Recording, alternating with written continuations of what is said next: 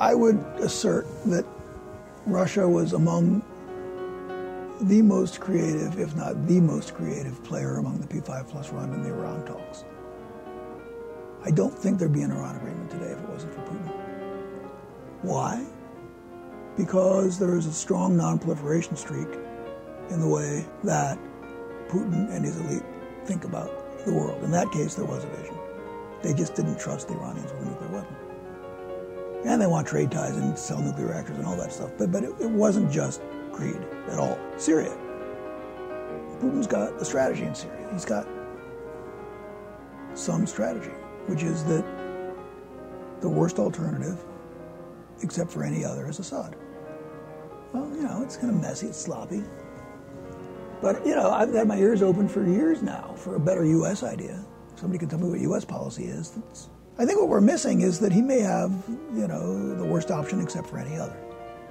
I'm Cody Poplin, and this is the Lawfare Podcast, April 23rd, 2016. That was the voice of Cliff Kupchan, arguing that the United States has good reason to talk to and work with Russia on a host of crises, including Syria. Kupchan is the chairman and practice head for Eurasia at the Eurasia Group, where he covers Russia's domestic and foreign policy as well as its energy sector. This week on the podcast, Lawfare's Ben Wittes and Kupchan sat down to talk the future of U.S. Russia relations and to delve into why Russia engages the world the way it does. Kupchan calls Russia a revisionist power without a vision, yet warns that the United States would be foolish to dismiss the country's concerns out of hand. It's the Lawfare Podcast, episode number 167 Cliff Kupchan on Russia, a revisionist power without a vision.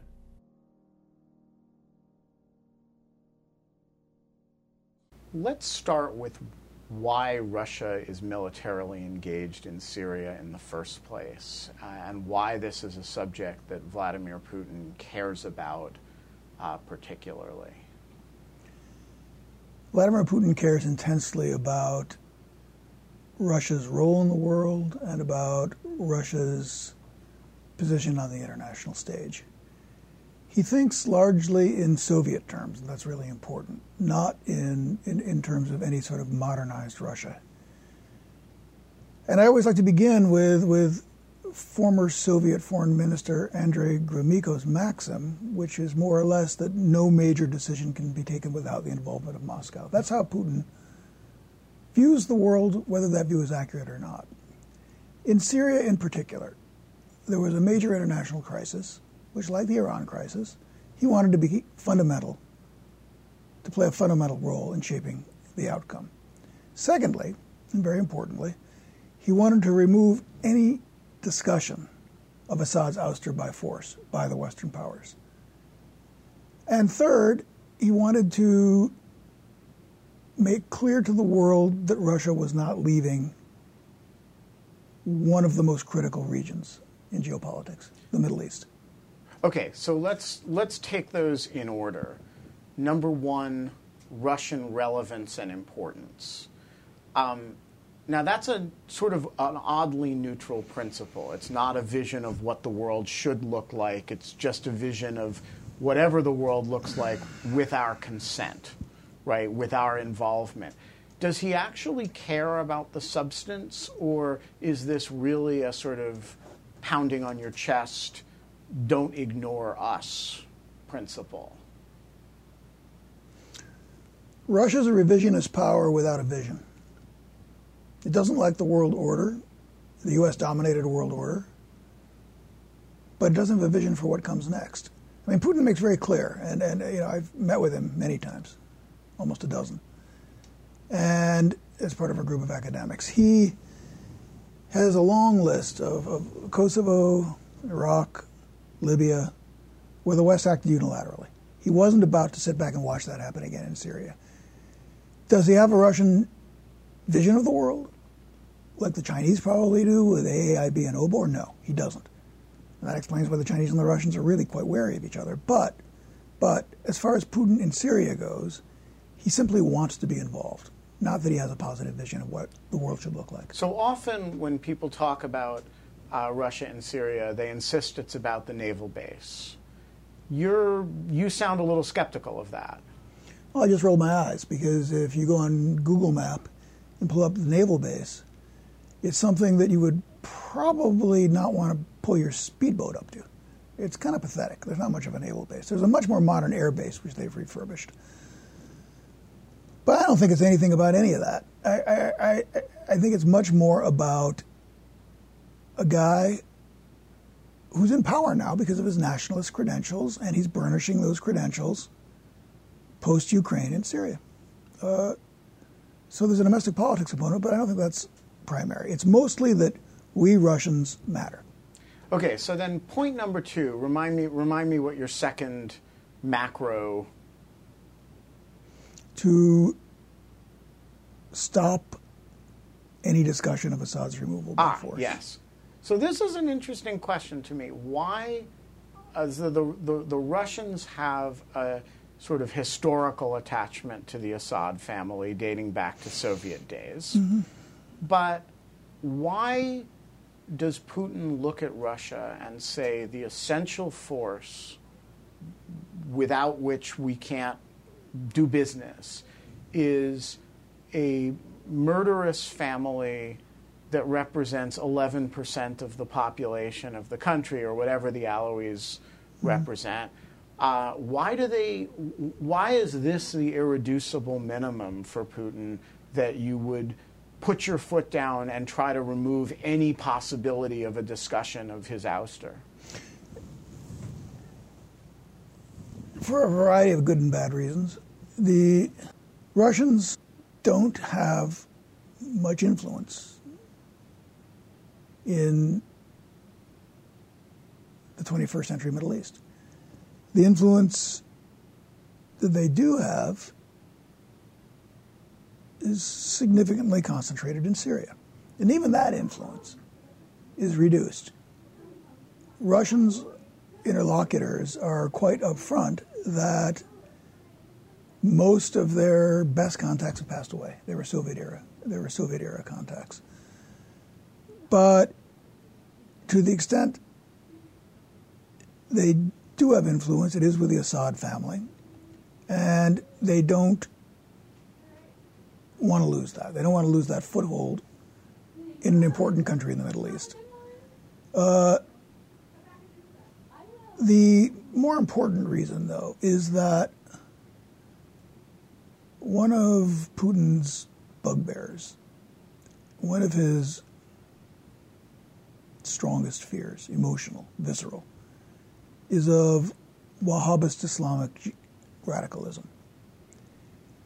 He sees Syria as a potential breeding ground for Wahhabist militants that would then potentially, likely, probably, maybe bite him by returning to the North Caucasus and Chechnya, Dagestan, and Ingushetia.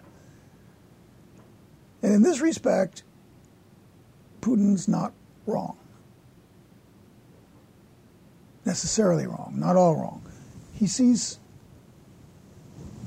he genuinely sees Syria as a choice between Assad and ISIS, between Assad and al Nusra. He and his advisors make that argument strongly, not cynically, and, and truly believe it.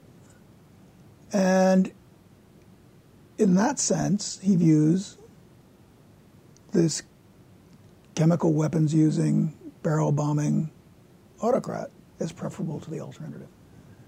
Okay, so let me try to understand Russian behavior in Syria over the last six months in light of that last point. The Russians say they are fighting ISIS, they are fighting, you know, terrorism.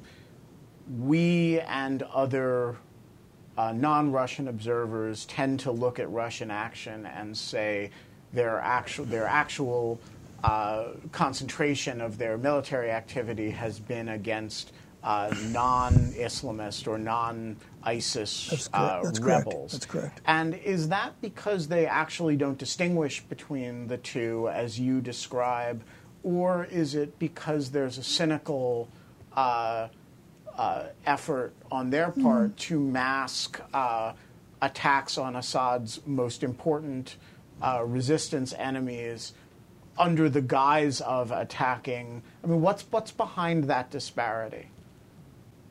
Putin's first goal, time wise, is to make sure that Assad and not al Nusra control Western Syria. To consolidate secular control over Western Syria would be the best way that I would paraphrase what I've heard Russians express. In order to do that, you've got to hit and reduce, as they successfully have, the power of the opposition in Western Syria, which includes the Free Syrian Army, backed by the United States, other groups backed by the United States, but very prominently uh, al Nusra, ISIS, and other radical terror groups that we and the Russians would agree are terror groups.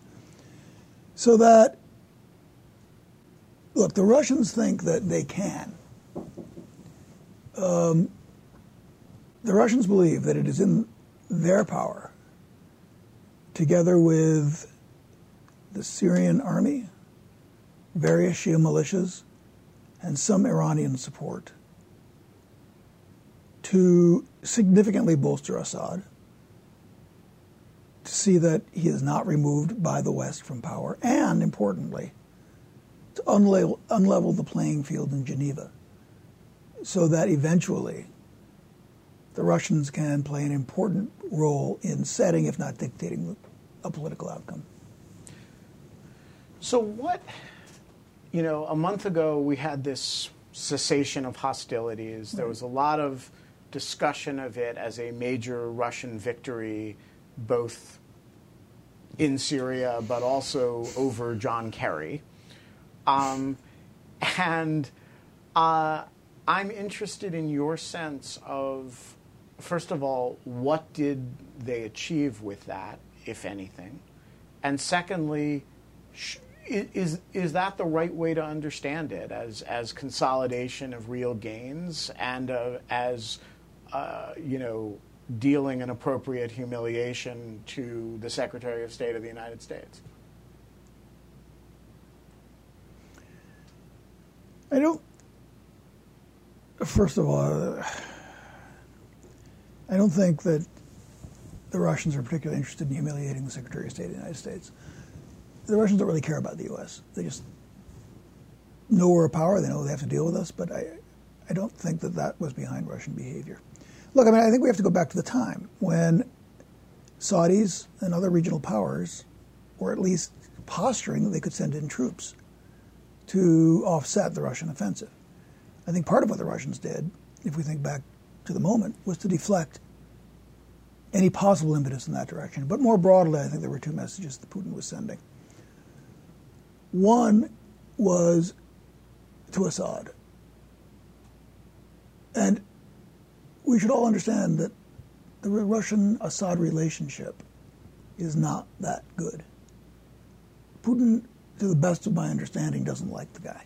He, they're extraordinarily opposite personalities. Putin, I know from experience, is an extreme extrovert, is is very ferocious interlocutor. Assad, from everything I hear, is reticent, shy. Not the kind of guy Putin really gets along with. Doesn't get along with Obama, doesn't get along with Assad. I've heard Russian diplomats group them together as the kind of person Putin just doesn't really like that much personally. Doesn't want to have a beer with him. Uh, and so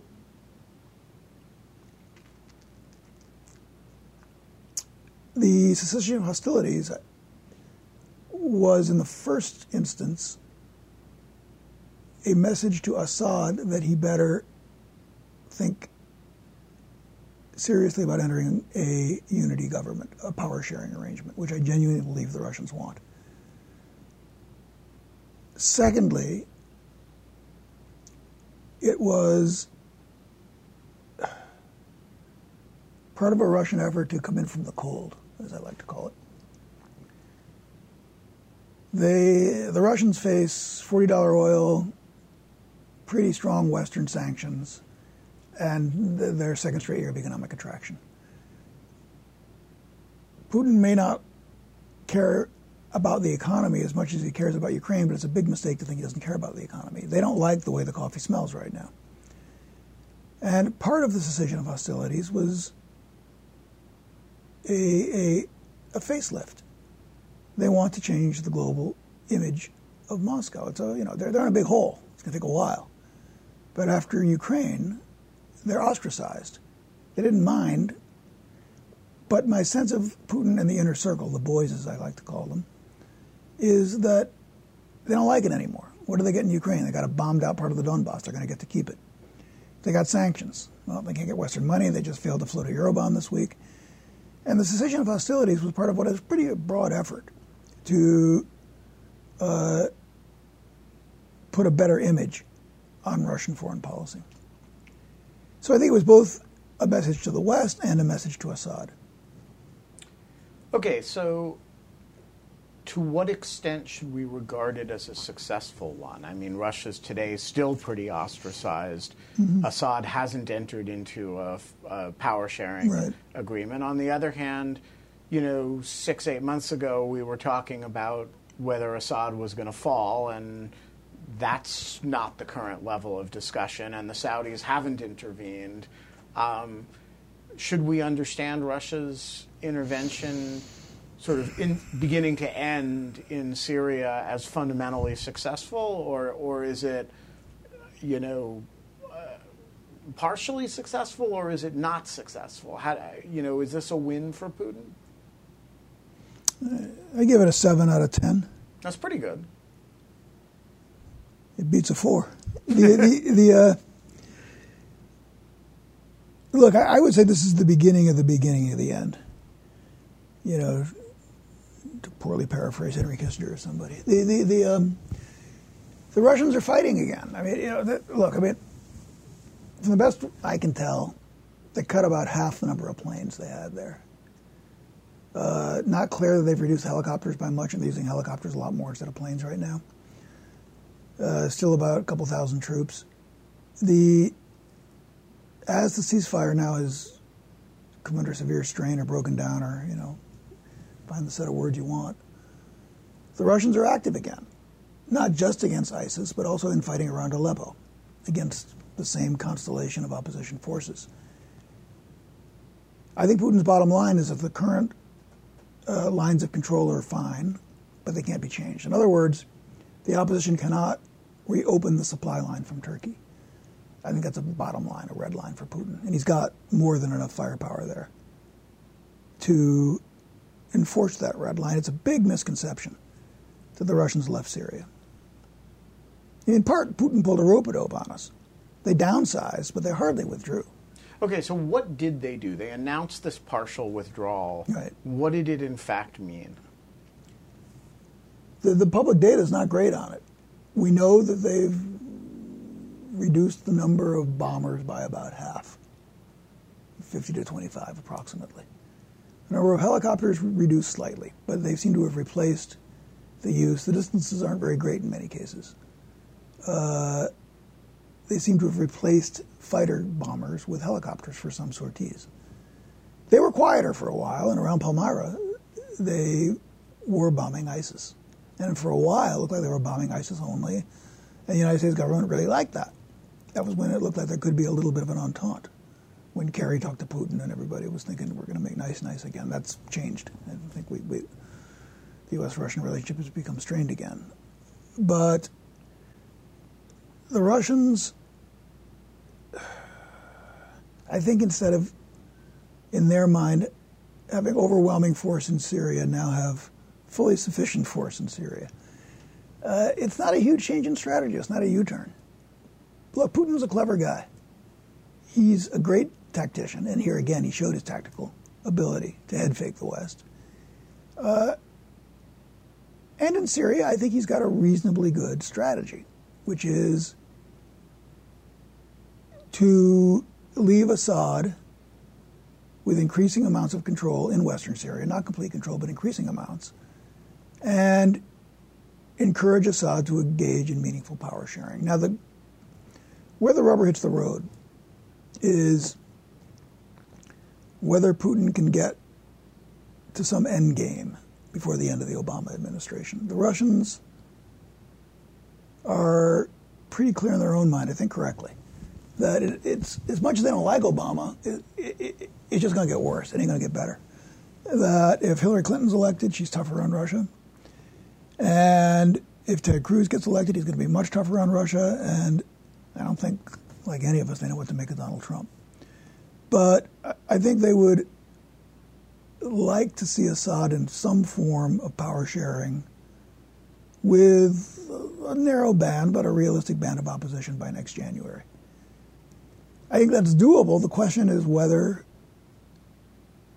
the Iranians and the regime, the Syrian regime, will go along. Isn't it also uh, a big question whether the uh, opposition will go along? I mean, they they were the ones who walked out of Geneva. Yeah, yeah yes, that's correct. I, I think the Russians can find enough fence. The Syrian opposition is a real scattershot, huge number of players. I think the, the Russians can find enough members of the opposition that would participate in some sort of an agreement that they could declare victory in power sharing, and it wouldn't be completely meaningless. I think. And is the is the Russian vision of power sharing? I mean, when when you, uh, when the Americans say a power sharing transition arrangement, No, the the- idea is always that Assad gets phased out over time, or that you know Yeah. they've never really let go of the Assad must go uh, idea. When when the Russians talk about power sharing, is the idea to put a layer of opposition as a gloss on continuing the Assad regime indefinitely? Like what what's the vision of a power sharing arrangement? Depends what Russian you talk to. The Russians are clear. Look, one, one thing that's really interesting about Russian foreign policy is that in Syria is that they've outsourced much of the political work dealing with the opposition to a pretty well-known academic. And Lavrov, to the best of my understanding, follows this guy's lead. And, and, and, and to, to me, I've known this gentleman for many, many years, and I think that the Russians are serious about Assad sharing power. The problem is that when you get into the U.S. notions of a transitional government leading to elections in 18 months, the Russians are all over the place. They, they, they, they, they don't, they, most elites don't buy into that. They, when you talk to the Iranians on the issue, the answer is Assad is Syria and Syria is Assad. That's not what the Russians say. But if Syria is not Assad, the Russians don't know what it is. They're looking for an answer, So but they don't have one. So again, revisionism without a vision. Yeah, but it, you know, like other commentators, I try to be fair and balanced. Uh, it's revisionism without a vision, but in this particular case, with some goodwill. I think with some degree of good intention. Uh-huh. And I think what's blinded, in my view, U.S. policy to the detriment of U.S. national interests is having turned you know the five letter name Putin into a four letter word. And I think that's unfortunate because just because it's Putin doesn't mean it's bad, doesn't mean it's wrong. So this gets to the larger U.S. Russia relationship and specifically U.S. Putin relationship. Um, what are we getting wrong about Vladimir Putin? I mean, he was kind of the I got, I get the it. darling for a while, and then he was the darling who turned into a demon, and then he was the demon who invaded Ukraine, and now Yeah. what's No, the disparity right. between how we do understand him and how we should understand him? Most of what, most of how we understand him is pretty correct. Uh, Syria. I mean, look though. I would assert that Russia was among the most creative, if not the most creative player among the P5 plus one in the Iran talks. I don't think there'd be an Iran agreement today if it wasn't for Putin. Why? Because there is a strong non-proliferation streak in the way that Putin and his elite think about the world. In that case, there was a vision. They just didn't trust the Iranians with a nuclear weapon. And they want trade ties and sell nuclear reactors and all that stuff. But, but it, it wasn't just greed at all. Syria. Putin's got a strategy in Syria. He's got some strategy, which is that the worst alternative, except for any other, is Assad. Well, you know, it's kind of messy, it's sloppy. But, you know, I've had my ears open for years now for a better U.S. idea. Somebody can tell me what U.S. policy is that's going to get us from here to there anywhere, what we're doing or what our goals are, how we're going to get there. Sure, transition, but they got all the guns. I think what we're missing is that he may have, you know, the worst option except for any other. And it's not clear, entirely clear to me why we're not giving him more airtime. Or don't talk to him if he's so bad. I mean, listen to Lavrov, or we can find cutout surrogates who are close to him. Uh, how are we going to, the United States, how do we envisage, envisage bringing some stability to non ISIS Syria? Forget about ISIS for a while, to non ISIS Syria, which is a very important U.S. national interest in that the migrant flow, largely coming out of Syria, is leading to severe instability and really freakish politics in Western Europe. We have a real, you know, I get asked a lot, you know, why do I really care about Syria? It's just kind of not market relevant. There's no oil there. Who cares? Well, you know, the refugee flow could bring down Schengen, could bring down the EU. The Brits may leave the EU on June 23rd. This is a big deal. And I don't know what U.S. policy toward Syria is, just put bluntly. I know what Russian policy is. It's distasteful. I'm not sure I'd have a better idea. So, how much of the U.S. reaction to Russian policy in Syria is really, given what you just said, A lot. a reaction to Ukraine that has very little to do with Syria itself? It's a lot. A lot of what we're doing is because Ukraine sanctions are in place, because of the dismemberment of Ukraine, the United States doesn't want to have anything to do with Putin. And the U.S. military, mill to mill cooperation is, is, is, is very, very thin right now. The U.S. military doesn't want anything to do with the Russian military. So we're not having anything to do with them. But that's my point. That's exactly my point. Is that, and look, I mean, I'm no fan by any means. I mean, I'm very Googleable of what Vladimir Putin did in Ukraine, of Vladimir Putin's human rights record, of Russian behavior on a number of fronts, of rattling cages in the Baltics, of flying bombers within 50 feet of U.S. aircraft. That stuff's kind of nuts. But good policy can walk and chew gum at the same time. And we should be approaching Syria on its merits and Russian policy in Syria on its merits. And I think we could do a slightly better job of that. All right, so let me just challenge you a little bit Sure. on the question of whether it's really good policy. Yep. So, and this may be a little bit tautological, but one thing, of course, that given the toxicity of Putin, that you don't really want to do is to give him a big win.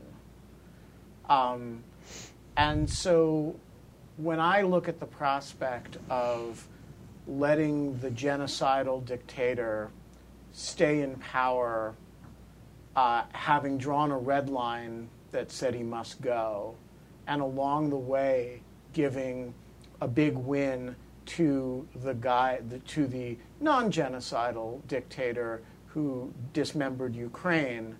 I don't look at that and say, ah, that's an attractive idea on its merits. Right. I suppose your challenge, well, what's the better alternative, is is a valid one. But I'm but I'm still hung up on, as I think the Obama administration is, on that just being an unacceptable outcome. Why is that wrong? It just feels to me more No, I- than I- I- distasteful. I get it. Well, there's two separate things there, two separate elements. We wouldn't be giving Putin a big win, a modest win. Putin has no aspiration to and knows he can't beat ISIS alone.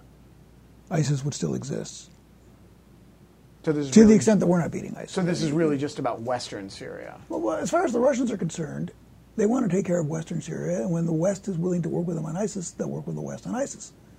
But the Russians have no interest in or pretense of being able to take on ISIS by themselves. And in fact, it looks like they're not going to have to because the United States is working with the Iraqis to get more and more traction. Mosul may well go next year at some time. Um, ISIS has lost about 25% of its territory in the last mm, 12 months. So they may not need to um, do it alone. But the Russians are about Western Syria, yeah. And, you know, in private they'll say that. Why should we drop our bombs on ISIS? You guys are doing that and we can't do much about them. So it was never about ISIS for, for, for Putin. It was optically, but it wasn't in reality.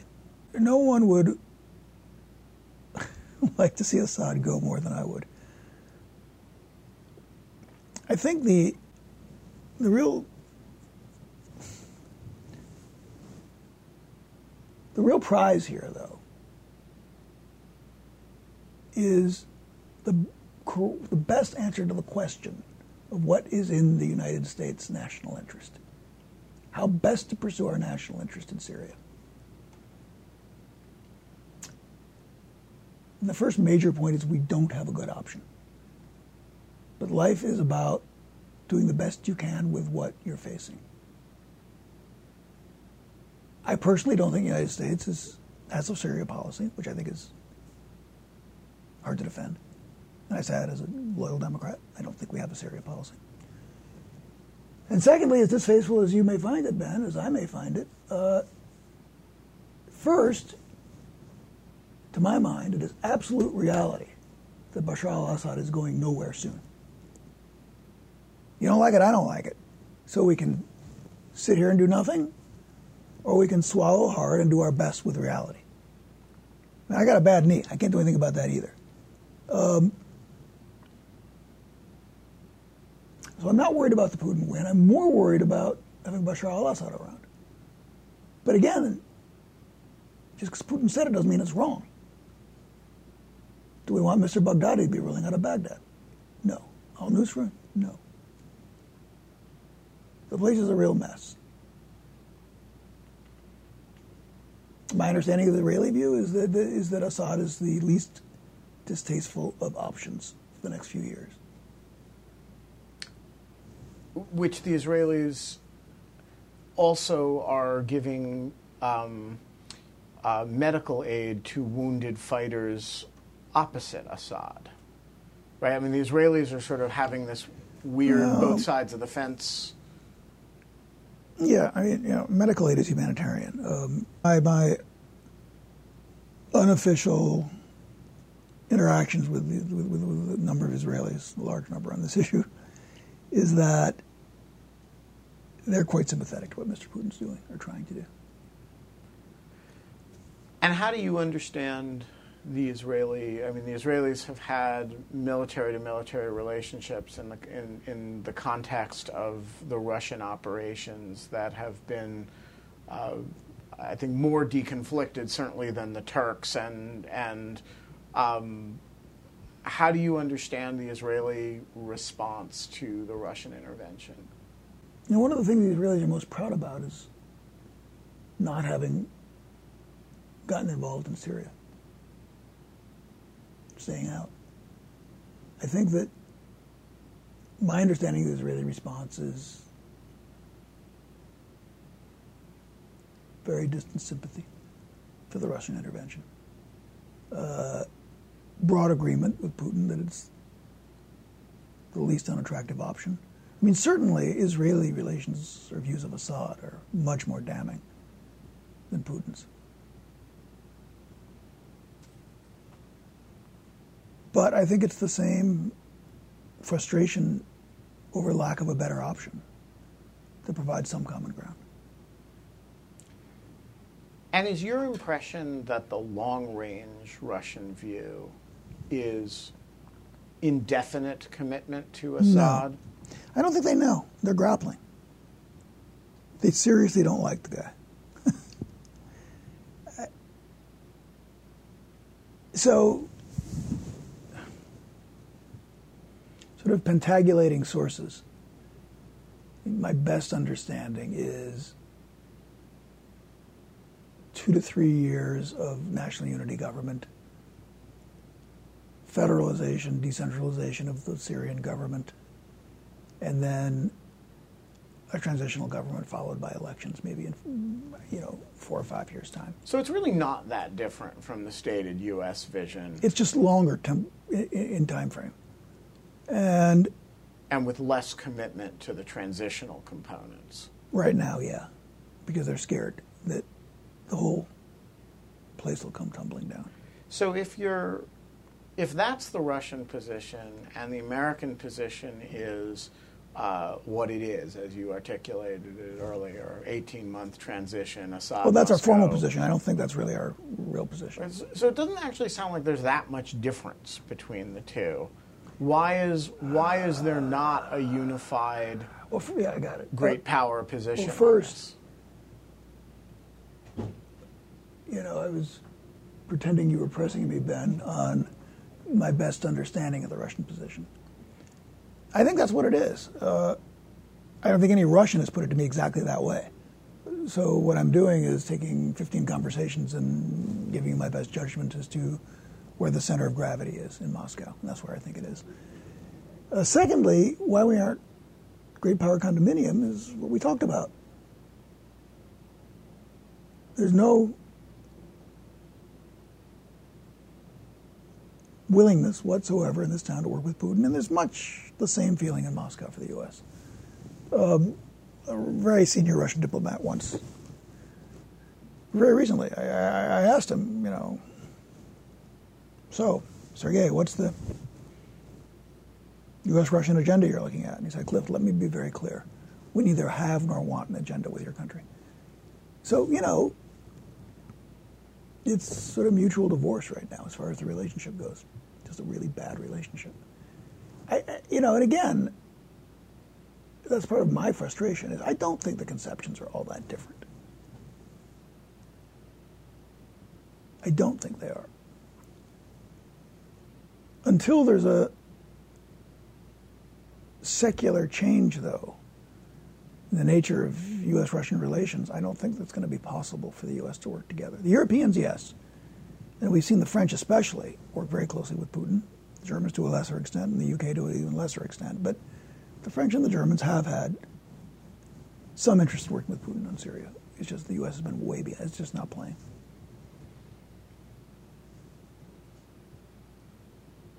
Shifting gears a little bit, do you see any prospect for movement in a positive direction with respect to Ukraine, to the extent that a lot of this is really about residue and fallout from the Ukraine intervention?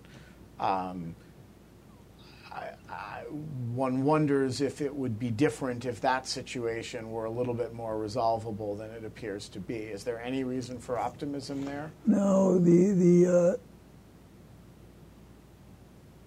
quote unquote resolution really is dependent on Ukraine and Russia fulfilling the so-called Minsk benchmarks, which is a series of steps: decentralization of Ukraine, amnesty for political prisoners, uh, elections in the separatist-held territories and return of the separatist held territory border with Russia to the government of Ukraine. There's log jams on all of them. The fundamental reason is that the Russians aren't going to leave the Donbass and that President Poroshenko, especially after the governmental crisis he's gone through over the last two weeks, is simply too weak to implement the Minsk Accords. So that I don't think Ukraine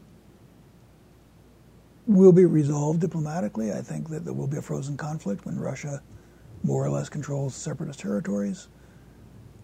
And it will be like Nagorno Karabakh or Moldova. It will be a classic Russian frozen conflict for the foreseeable future. Mm-hmm. So I, don't but it's a, much hope. But it's a Russian frozen conflict in which one of the elements of it is Western sanctions on Russia. That's right. Which is not true of Nagorno Karabakh or Moldova. And so it's frozen in a, in a, in a posture that, that guarantees bad Russian Western relations. Um, and it's a little bit hard for me to imagine that the West could unwind that in the absence of some progress in Ukraine without really giving Putin a windfall that I think people w- would be resistant to doing. Well, the West isn't going to unwind that. The U.S. isn't going to unwind that. I, I, I think I'd be surprised if the EU hadn't eased sanctions by the end of next year for internal EU reasons having to do with trade, French and German elections next year, which will give anti sanctions constituencies in those key countries a loud voice. I think we'll see some relaxation from the EU. But no, Russia's not going to get out of the penalty box for a long time. You know, which again, I think is the reason you brought this up, doesn't bode well for Syria. Russia, barring some, you know, bolt from the blue movement on one side or the other, is not going to move very far on its. Putin can't move very far in Ukraine. He is a wartime president. He can't. His his his 86% approval rating is largely dependent on Ukraine. So, is there any reason for optimism?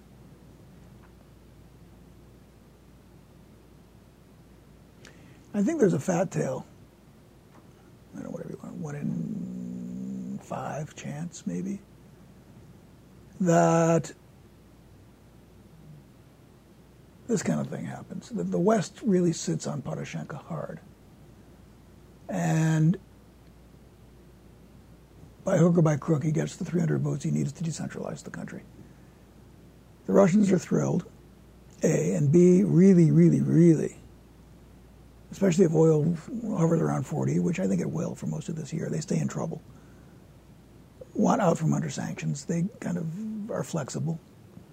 Uh, give the border back, which I never thought they would, but maybe with oil so low and the economy contracting again by 1% after 3.7% last year, I think it's a one in five chance that we do get the yes. And I, you know, I,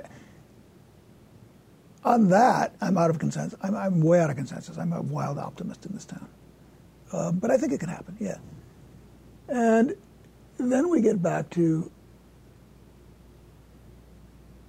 the Syria question, because then I think there would be a more workable route. I mean, the real open wound in the U.S. Russian relationship would have then been resolved. And, uh, you know, I just want to make really clear that, you know, this is something of a brass knuckles discussion. I mean, I, I, I for anyone to say that the best of the worst options is to have a murderer run a country, it's very strong stuff. That's how desperate I think we are to find some sort of stability in Syria. I mean, my fullest articulation of that would be that I hope the Russians and Assad bring stability in the next three to four years to Western Syria after which Mr. Assad goes on trial in The Hague. That, that would be my dream scenario. I think he's a war criminal. But what are U.S. interests? What are the interests of our key allies in Western Europe? That has to be central to the flow of U.S. policy. Thank you very much for joining us. Sure, my pleasure. The Lawfare podcast is produced in cooperation with the Brookings Institution. Our music is performed by Sophia Yan. And as always, please spread the word and promote the Lawfare podcast via your social networks Twitter, Facebook, email, and in any other way you can. Thanks for listening.